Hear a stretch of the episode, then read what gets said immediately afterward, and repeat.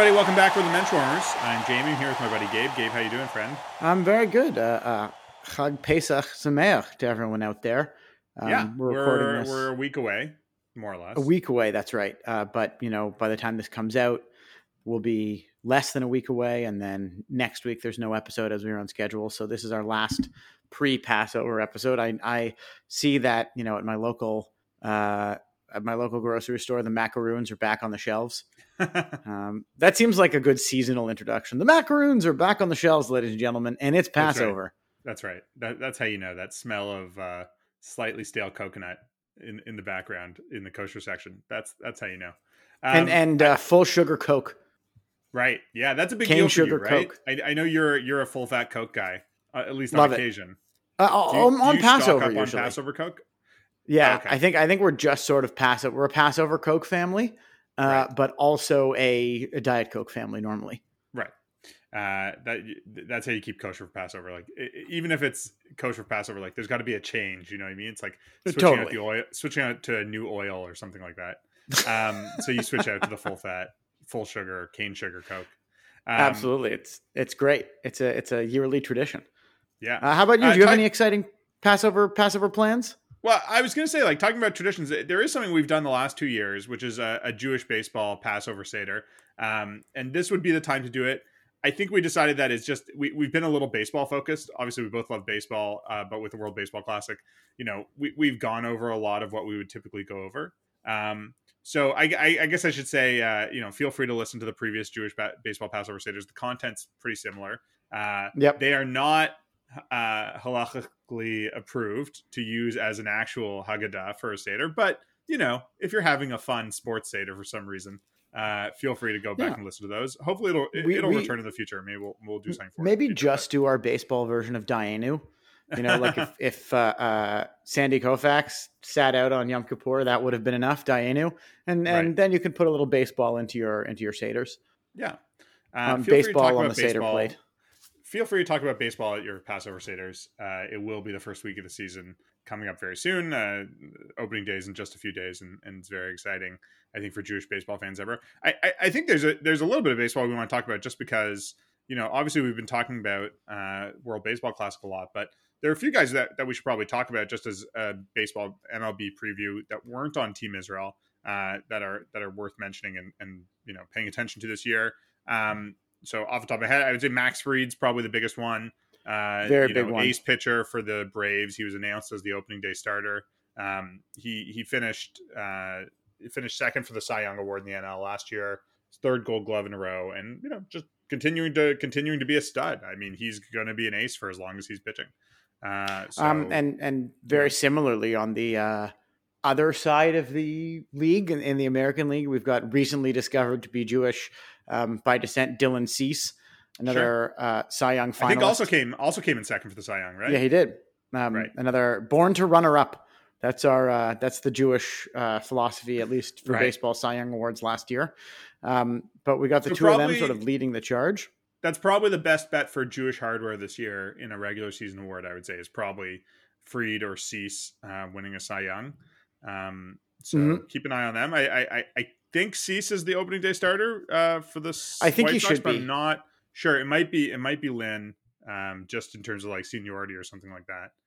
Uh, um, let's not also forget, you know, a couple of opportunities. Harrison Bader, who was on Team Israel and had to leave due to injury, is a Gold Glove candidate, as he is a extremely athletic guy and is the starting center fielder for the New York Yankees. So he'll get a lot of view. Um, yeah. He's got a chance at hardware. It's sort of a, a secondary hardware, but hardware nonetheless, as well as uh, you know going into a full season of health is new Yankees closer Scott Effross. Right, that's true. Uh, another uh, injured Team Israel player. Yeah, he was acquired at the trade deadline last year, I think, right? And uh, mm-hmm. I, I, think he's going to miss probably all of this year with uh, Tommy John surgery, but maybe he'll be back towards the end of the year. I'm not sure exactly what his timeline is. Ah, uh, that's a good point. That's a very, very right. good point. And then I think last but not not least, in terms of guys who weren't at the WBC, uh, obviously Alex Bregman, uh, third baseman for the Houston Astros, who you know really had a great 2022, coming back to form, uh, you know, leading them to uh, a World Series win. Uh, you know, he's talked about sort of playing for Israel, like as an idea.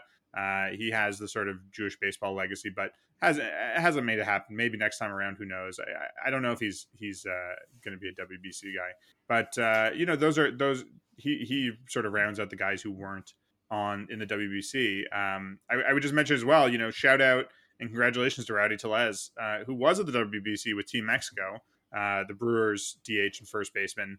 Uh, you know, helped that team make the semifinals. Pretty historic run for Mexico. Yeah. I, I, he, know, they, know we were all watching know, that Japan Mexico game uh, last week. It was fantastic. You know, he wasn't one of the stars of the team, but we were very proud of him. Um, yeah. You know, watching him perform as a major leaguer on this team, and and hopefully he's got another good season uh, coming in. Now, you know, lastly, I think to to wrap up our coverage of the WBC, maybe we come full circle here. Um, talk about friend of the pod with both. We've got some nachas uh, for him. Ryan Lavarnway uh, announces retirement from baseball over the last two weeks. You know, this tournament was sort of the end of the road for him, and he was you know proud to represent Israel for the fourth time um, right. in this tournament. Uh, you know, one of the OGs of the international baseball scene for Israel. Um, you know, he mentioned the other day they were in the 40s ranked in the world, and now they're one of the best 15 teams. Um, it's really quite remarkable. Right. Uh, yeah, I sort of got that feeling. I, I, think at the end of the interview we did with Ryan, he we asked him about you know next steps for him. He didn't have a deal at the time, and uh, you know he said you know we'll see what happens. And not not surprisingly, we saw what happened. shortly After afterwards, he he announced his retirement. Uh, I don't think it's it's much of a stretch to say that he's probably going to be a guy who's around as a coach um, internationally for sure. I, I, I can only assume he's going to be continuing to be involved in Team Israel in the future. Mm-hmm. But uh, you don't you know, often think... get a lot of Yale educated uh, uh, Major League Baseball players, especially you know we talked about right. his his close friend and and classmate uh, or co alumnus. Uh, Craig Breslow, who's now the VP of Player Development for the Cubs, I would not be surprised to see Ryan have a similar career trajectory uh, post, you know, this tournament. Yeah, between besides the um, the academic achievement, he's a catcher, and catchers tend to be the guys who you know more than more than anybody else go into coaching uh, or different elements of you know front office baseball, whatever it's going to be. Uh, so I, you know, obviously no knowledge about this, but I really imagine we will see Ryan in the future uh, in, in coaching in some capacity, and, and, you know who knows, maybe in the, in the big leagues uh, as a coach or manager before too long. And and it, it, maybe even back on our show. He's welcome anytime. Anytime. It is sort of I I always find it sort of funny that um, or not funny, but just sort of amazing that like there's guys who go their whole career you know, sort of working through the system, getting up through the minors and stuff like that. And then you retire, and, and it's not like, well, you were a major leaguer, so now you're a major league coach. I mean, you got to go all the way retire. back. You have to go all the way back. Like there's guys who start off, uh, you know, coaching their kids high school or something like that, and you mm-hmm. know get a junior college job and get a you know like I I, I truly mean it like getting a job as a coach in a mi- in the minor league system like that's a hell of an achievement in itself like just getting working your way through those ranks is, is really something so um you know it, it, it it's funny or not funny it is interesting sometimes when you don't hear about a guy for a while uh, and then 10 years later, it's like, mm-hmm. oh, yeah, they're the bench coach uh, somewhere. And it's like, boy, I wonder what that guy's been up to. And you look at that, it's like, yeah, he's been in, you know, Toledo and, uh, you know, Muskrat Flats for the last 10 years, just like working through the uh, minor league system. Uh, you know, I, I think a, great way to uh, mention is Don Mattingly, you know, MLB right. legend, great player, six time All Star, MVP, nine time Gold Glover, uh, was a minor league baseball coach for seven or eight years. Um, right. Before he became, you know, was a minor league hitting coach. Then he was a roving instructor, you know, and and then he sort of became, eventually worked his way up to become the manager of the Dodgers eight years after his first, uh, you know, instructing role. Wow. Oh, sorry. Uh, I, I, I, that's 15 years after his first instructing role. I read that wow. incorrectly. That's amazing. Um, um, new bench coach of the Toronto Blue Jays. Yeah, that's right.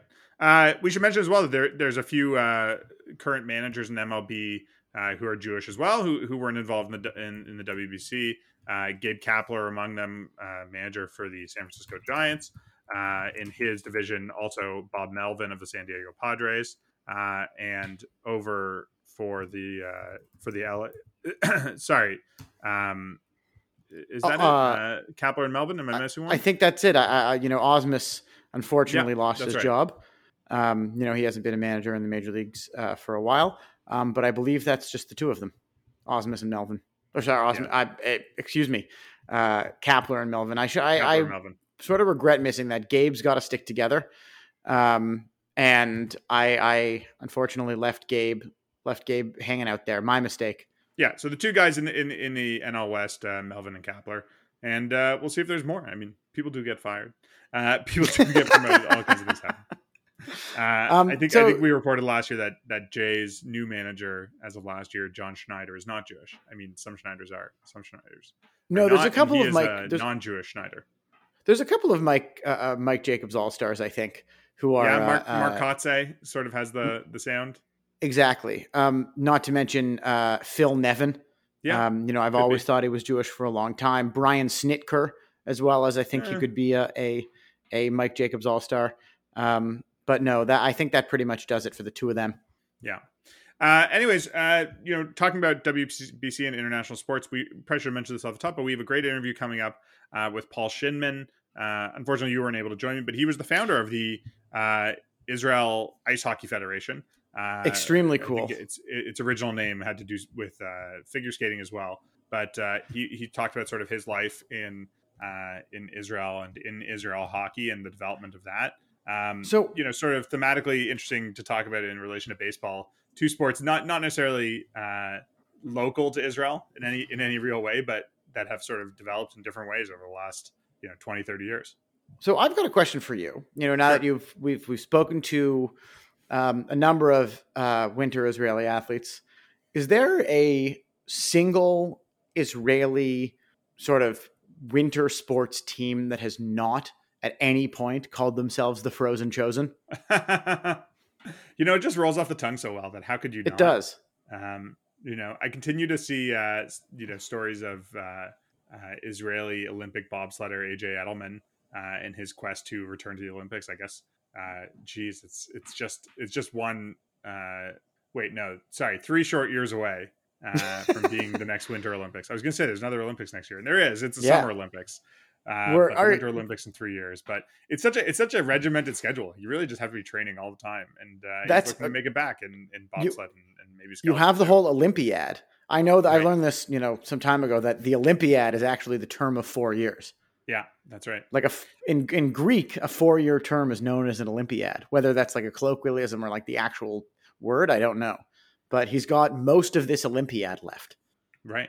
Uh, I did want to make a uh, a hockey connection that uh, I, I, did some research into afterwards, uh, which is that the sort of quintessential hockey story in Canada uh, that I think we're all sort of forced to read when we're in elementary school, like write an essay about it. Uh, there's an award winning, I think a BAFTA award winning adaptation of it, which is of course the hockey sweater. You know, a, a, a story so famous that it was excerpted onto the five dollar bill uh, in doing some research, I found out that it was translated to English by Sheila Fish, Sheila Fishman, uh, huh. a Jewish uh, tr- translator and writer uh, from. It was born in all places of Moose Jaw. Uh, grew up in Toronto, wow. actually, a, a, an alumna of, of uh, my alma mater, Forest Hill Collegiate. Um, but she was the person who actually translated into English and done translations of lots of uh, Quebecois stories. Uh, but amazingly, yeah, she was the translator for the hockey sweater, the the Roch Carrier st- story. That that's uh, amazing. I, I, I, I, the reason I was looking into it is I was curious whether it has any lasting legacy outside of Canada, and it's hard to tell. I mean, I like it's not like I don't think it's like Anne of Green Gables where it's uh you know the thing that Japanese people use to learn English, like it has that sort of effect. But I can only imagine that that kids like Friends and and people on Netflix yeah, just that you know the hockey sweater has a has such a deep legacy in Canada as a as a foundational story that uh, I got to imagine that it's been translated elsewhere and um, you know that it's it must be read in other parts of the world as a you know if you're going to read one thing about hockey uh, and also uh, about the the divisions within Quebecois culture in the 1950s. I also wonder. It's a good question. I wonder if like you know there are it has inspired things all over the world like right. there's a, a, japanese story about somebody who orders like a, a, hiroshima baseball jersey and then gets a, a yakult one instead and right. they have to you know they understand the it's an allegory for like northern and southern japanese uh, uh sort of uh, uh you know uh, cultural and geographical differences um, i actually want to double down on that fact that the guy who illustrated um, sort of yeah. the modern version That's of right. the hockey sweater, um, as well as illustrated the movie. The movie, I mean, uh, was also Jewish. A guy named Sheldon, Sheldon Cohen. Cohen from Montreal. That's right. Yeah. So very cool, something to be proud of uh, vis-a-vis the hockey sweater.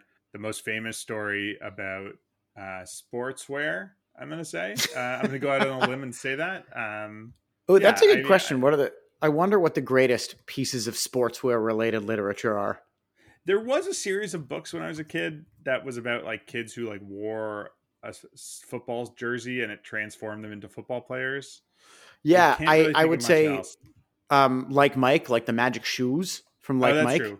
That that's um, a, that's quite a trope actually of like kid wears um, certain type of a clothing and like turns into super athlete. Uh, absolutely, or or the Mean Joe Green commercial. You know, he throws the kid his jersey or, or, the towel. yes, throw a towel or yeah, the towel. I think. Anyways, uh, but something cool to think about, and I guess if there's any Israeli uh, young young ho- young Israelis interested in hockey and also boning up their French, uh, look no further than the Roch Carrier Classic, or in English, as translated, as tra- translated by Sheila Fishman. Um, that's right, and and drawn by Sheldon Cohen. That's right. Uh, Gabe, anything else you want to discuss before we move on to our interview?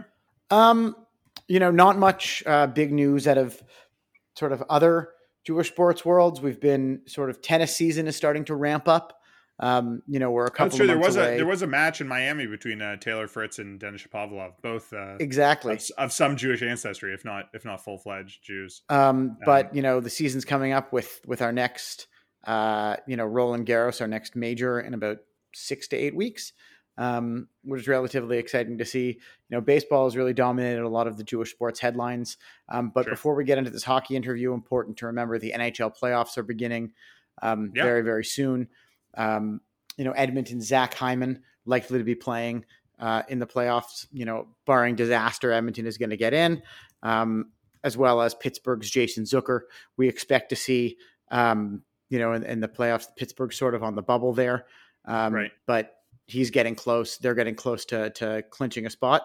Um, and uh, beyond that, uh, you know, a lot of the other NHL players that we've talked about throughout this season, um, you know, Cale Guttman uh, or Cole Guttman, I should say, the new uh, uh, Chicago Blackhawk is unlikely to make the playoffs um, as they haven't done it. But you know, in, in serious contending for the MVP, and now on the second best team in the NHL is sort of one of our our boychik heroes, uh, Jack Hughes. It'll be his first taste of playoff action. Um, and we'll be following Jack throughout the playoffs as we watch New Jersey. First time in a long time. They've been good, and he's been one of the best players in the league. Real legitimate MVP candidate in his breakout season. Um, so exciting to see, you know, what he does in his first test of playoffs. He's still only 21. Um, wow. Might might be 22 by now, but he's got a real good career ahead of him. Right. And uh, you know, over in the West, uh, Zach Hyman and the Edmonton Oilers obviously looking like real contenders. Uh, with they're on fire. They've been know, winning a lot lately. McDavid, you know, gonna score the most goals for sure. Uh, yep. And you know, it's nice for Hyman that you know, uh, obviously when he was on the Leafs, he'd never been out of the first round because uh, I don't think the Leafs have ever made it out of the first round of the playoffs. But uh, he Not made it to the 15, conference finals, almost twenty years. He made it to the conference finals last year, uh, and we'll see how far they go this year. I mean, you definitely mm-hmm. have a have a chance to compete.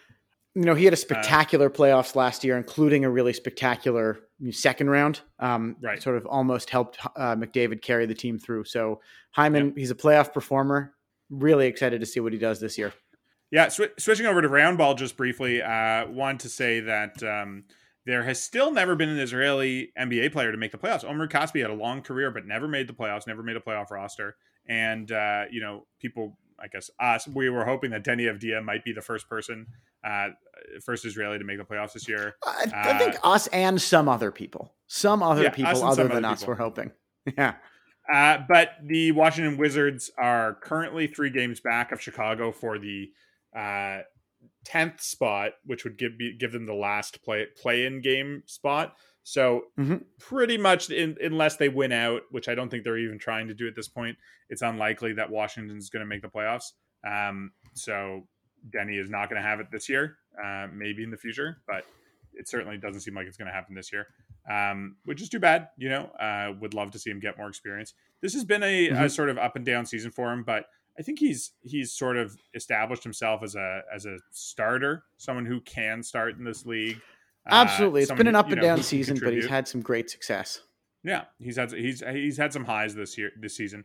Uh, you know, again, still only 22 years old. The the development for NBA players is all sort of out of whack. We used to see guys come into the league at 23, 24, uh, and now everyone's coming in at 19, 20, and that just sort of changes everything. It changes the, the, what you can expect from people. So uh, I think, especially for someone who didn't grow up playing in the American system, like that, he's you know continued to develop well as a starter uh, and establish himself is, is pretty solid. But uh, you know, we'll have to wait for next year to to see whether he can make the playoffs and make a, a bigger contribution uh, on the floor. And maybe he'll wind up on a on a more contending team at any time. You know, yeah, who knows? I don't. I, I think NBA options trades happen all the time. Yeah, that's right. I think his options been picked up for next year, so he'll, he'll definitely be on the Wizards uh, going Mhm. like into the offseason, like he has a job and all that. Uh, it, it's very rare for a fourth year option not to get picked up.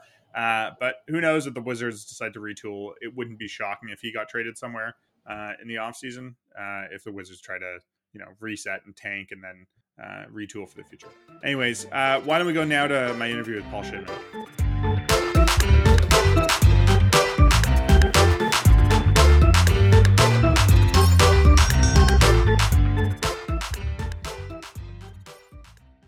During World War II, the Nazis began a little known program of extermination for their own children. In Peter Klenott's new mystery thriller, The Unwanted, 14 year old Hannah Ziegler is being driven by her grandfather and her psychiatrist to a euthanasia center. 16 year old Silky Hartenstein graces the cover of Nazi propaganda magazines. Avi Kreisler is a Munich police detective rounded up for Dachau. And a patrician father hopes his son David McAuliffe will be elected the first Catholic president of the United States. In The Unwanted, in the aftermath of war, revenge brings these four people together in ways unimaginable. The Unwanted. Do not skip to the last page. Find it at Amazon and Barnes & Noble. We're joined today by Paul Shindman. Uh, Paul, how are you? Ah, great. It's good to be here with you guys. And Paul, can you tell our audience uh, what organization are you the founder of? I am the guy who started ice hockey It- in Israel. It started off actually as the Israel Ice Hockey and Figure Skating Association way back in 1988. Wow, and and that was because um, there wasn't enough hockey uh, or figure skating alone. I take it it had to be combined the two uh, in order to sort of get it off the ground. Well, it, it took a long time to to get people aware of the fact that there actually were ice rinks in Israel. Um, Right. the the, fir- the first ice rink opened in uh, the town of Kiryat Motzkin near Haifa in 1986, and we actually had a what's called a hockey chug. Like in, in Israel, you send your kid off to learn a sport or arts and crafts or, or some type of skill. They call it the chug, a group that you get together. So um, I, I'm actually not the first one on the ice in Israel. That that are that uh, claim to fame is from two very good friends of mine, Ira Garshwitz from Toronto and Mark Telesnik, who hails from Kingston. Um, they heard that somebody was opening an ice rink, and they showed up uh, the evening of the opening. Mhm. Uh, okay, now remember, this is 1986. Right. And Israel's the Middle East. People think, you know, the Middle East, okay, Jerusalem, Tel Aviv, the beach, and it's hot. They both made Aliyah with their skates. There was no ice in Israel, okay? right. Like, so th- this is fervent Zionism and fervent Canadianism. They show up So- at the rink and, and, and they push their way to the front of the line. And, and my friend Ira, who is a, a great convincer, says, okay, we're here. And they go, what do you mean? Who are you? Oh, you know, we're the we're the hockey guys for the opening. And they were so convincing, they let them in, and they were on national TV. Ira, Ira, and Mark skating around something about three times the size of somebody's living room, Mhm. and that was the, the first ice rink. And they were called "quote unquote" the super professionals from Canada, and that that that's So- how that that was the first start.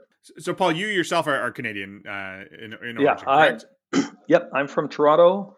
I And made take it you grew to up- You grew up playing hockey as as most uh, young Toronto That's it. Toronto boys do, or or maybe Yes, once I upon a time did.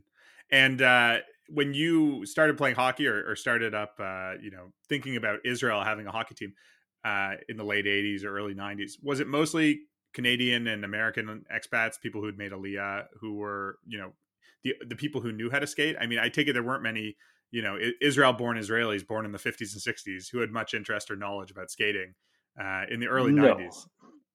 no, not at all. There, um, it was mostly it was expat Canadians, Russians, and Americans, right, for the most part. Okay.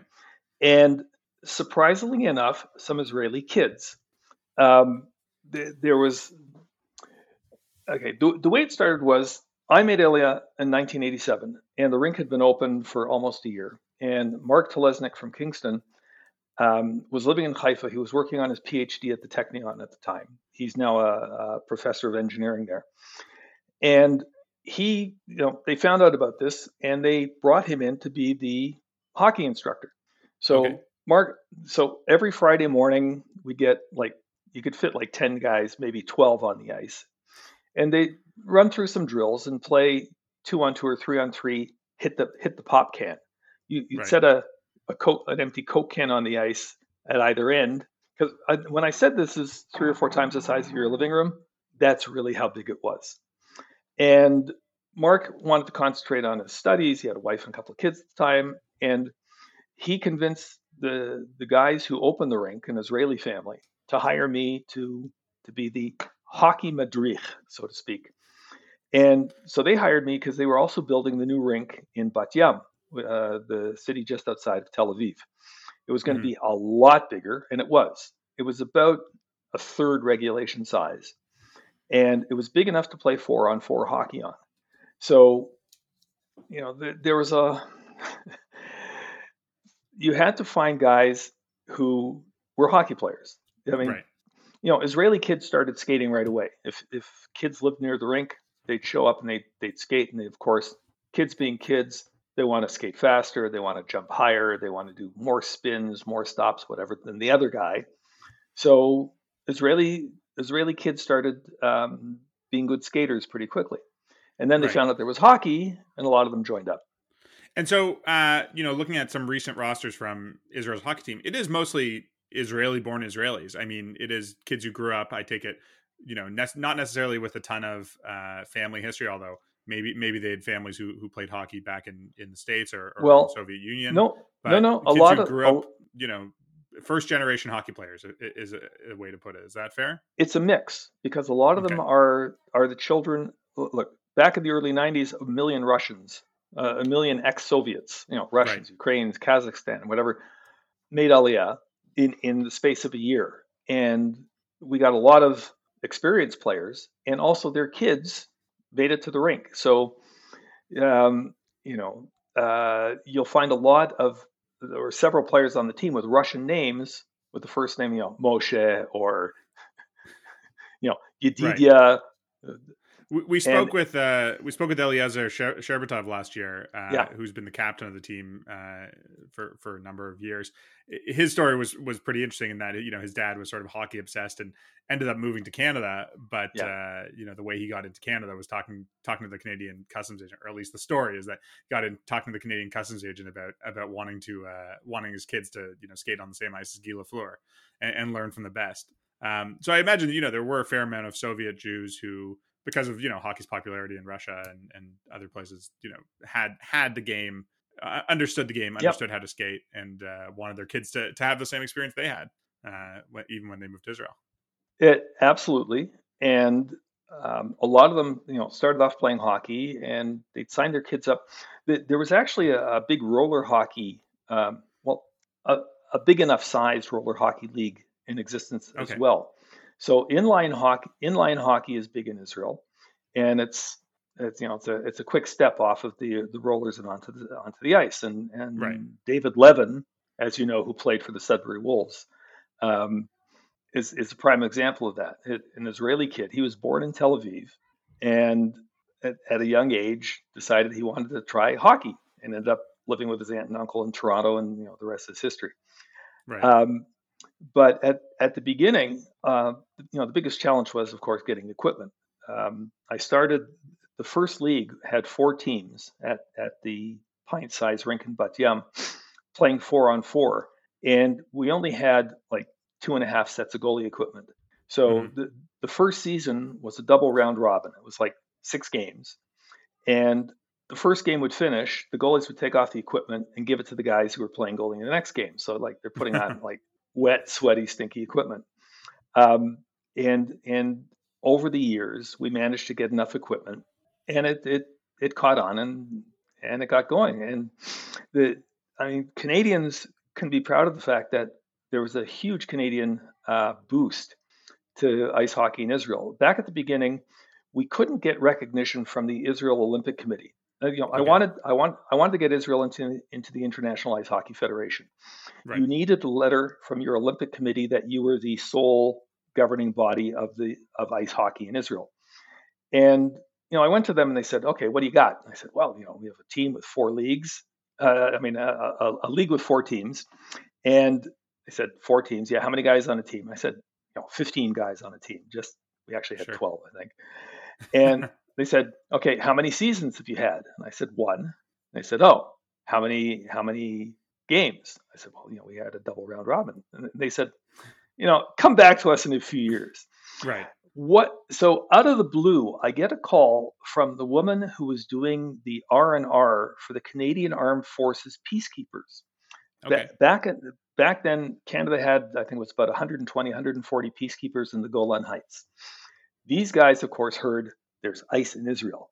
They have a they had a weekly uh, Hercules supply flight come in from CFB Trenton, and sure. they made sure to get hockey equipment put on al- along with the Labatt's Blue, uh, with you know the vital Canadian supplies. Sure, of course. So so this woman who's in charge of the R and R somehow gets my number and says, "Oh, we'd like to have an exhibition game," and I'm like, "No, really."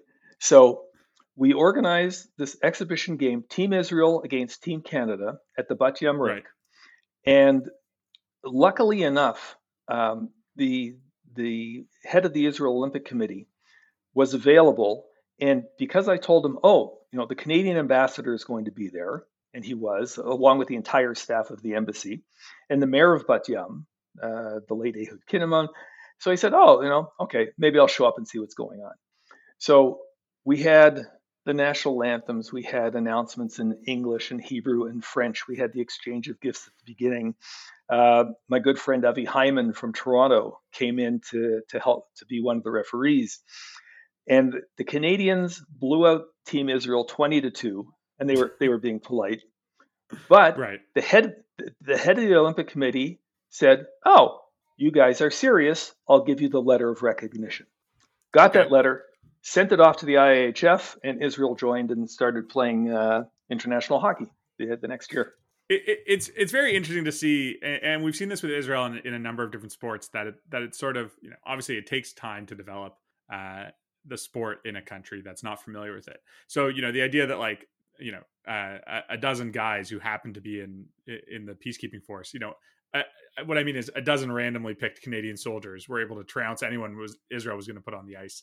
Uh, you know when this was yeah. 25 odd years ago.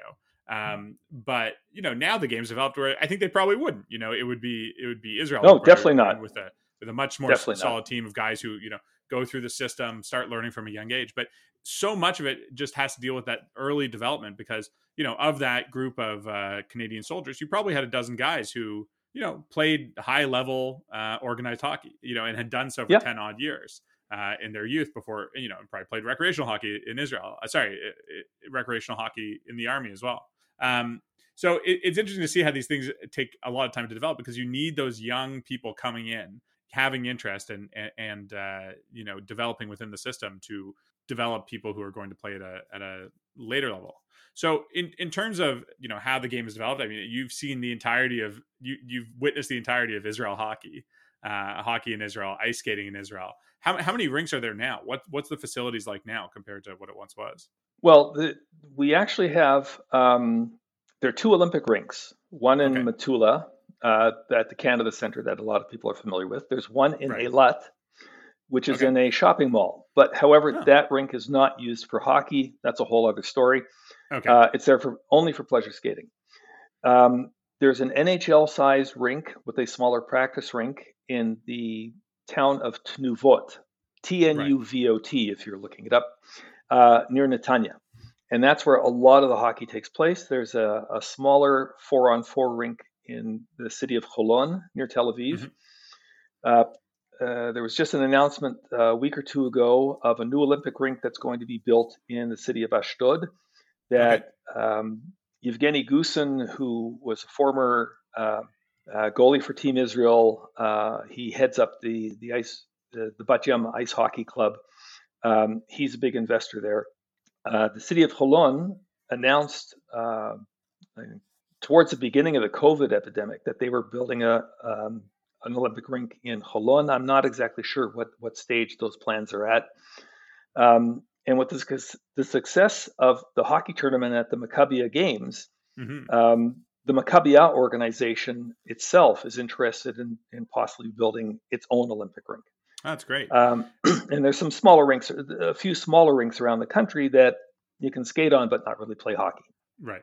Well, that's certainly a far cry from uh, something that's you know two or three times the size of my living room, as you as you described the initial uh, the initial rink that was there. Has there has there ever been any thought towards putting together a um, Jewish eh, hockey super team that could represent Israel? Similar to what we've seen uh, in the World Baseball Classic, I, I, I got to say I don't know the oh. Uh, IIHF rules as as well as you do. I'm sure, but I know that certainly sometimes they're more permissive in terms of who can play for a country if they have you know uh, uh, the possibility of citizenship rather than citizenship itself. This is a whole other a whole other sure. program. You can get a couple of podcasts out of that. Uh, basically, the IIHF rules are pretty strict on who can play for a national team. Okay. Um, you you have to move to a country, make citizenship. You have to be officially transferred from one country to another. Uh, there are t- there are time constraints, etc. So that type of you know Jewish super team at a World Championships representing Israel uh, can't really happen according to the right. IIHF rules. Baseball is a lot more uh, sure. flexible, more lenient with that. But still, I think it would. Well, I, I suppose it would be interesting to see how uh, you know Team Israel would stack up against a, uh, a Jewish American and Canadian team.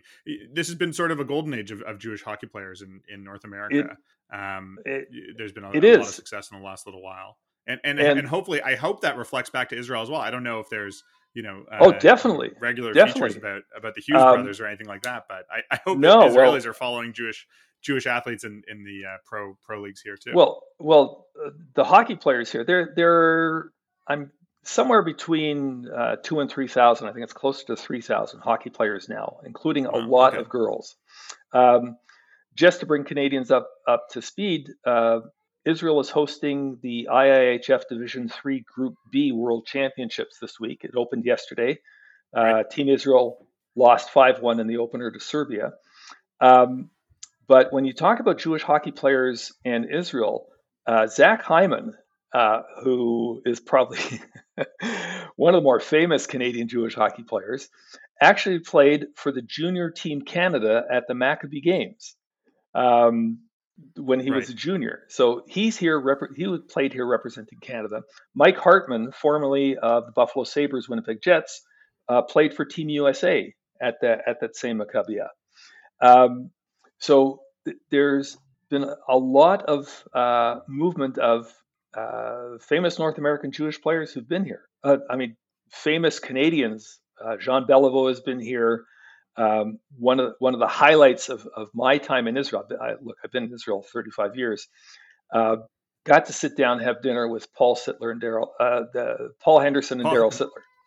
They were here Israel for um, 35 years, but still Canadian enough to, uh, to, oh, to, uh, you know, have that as as a lifetime achievement. I would imagine. absolutely, and and and when I called the CBC, well, CBC at the time still had their bureau in Jerusalem, and I called them up to say, hey, um, you know, we're having this recreational hockey tournament. Our special guests are Daryl Sittler and Paul Henderson. And the correspondent at the time, I could hear her jaw hit the floor. And she goes, What? Henderson? And she and she said she was only five years old when the Summit Series took place. And all her family talked about year in, year out was the Summit Series and Henderson's goal. And here was Henderson coming to Israel. So it, it's on YouTube. Uh, people can look it up. Uh, Hockey Night in Canada, what everybody knows about Hockey Day in Canada when all the Canadian teams play each other, and it's, it's a full day of broadcast on the CBC.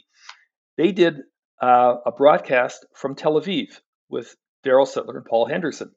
Um, uh, look it up on YouTube. It, it's amazing, um, and it was like I can't tell you such a thrill to have right. them here in Israel. Um, I, I, just wanted to mention mention as well. I'm glad you brought up that uh, a, a, lot of the young players in Israel these days are women, um, because it, it, was exciting to see that the uh, Maccabi Games had had women's hockey for the first time last year, uh, and Israel came in third. I mean, I don't want to. Uh, oh come on! Any questions the, about how many this is, how many teams there were?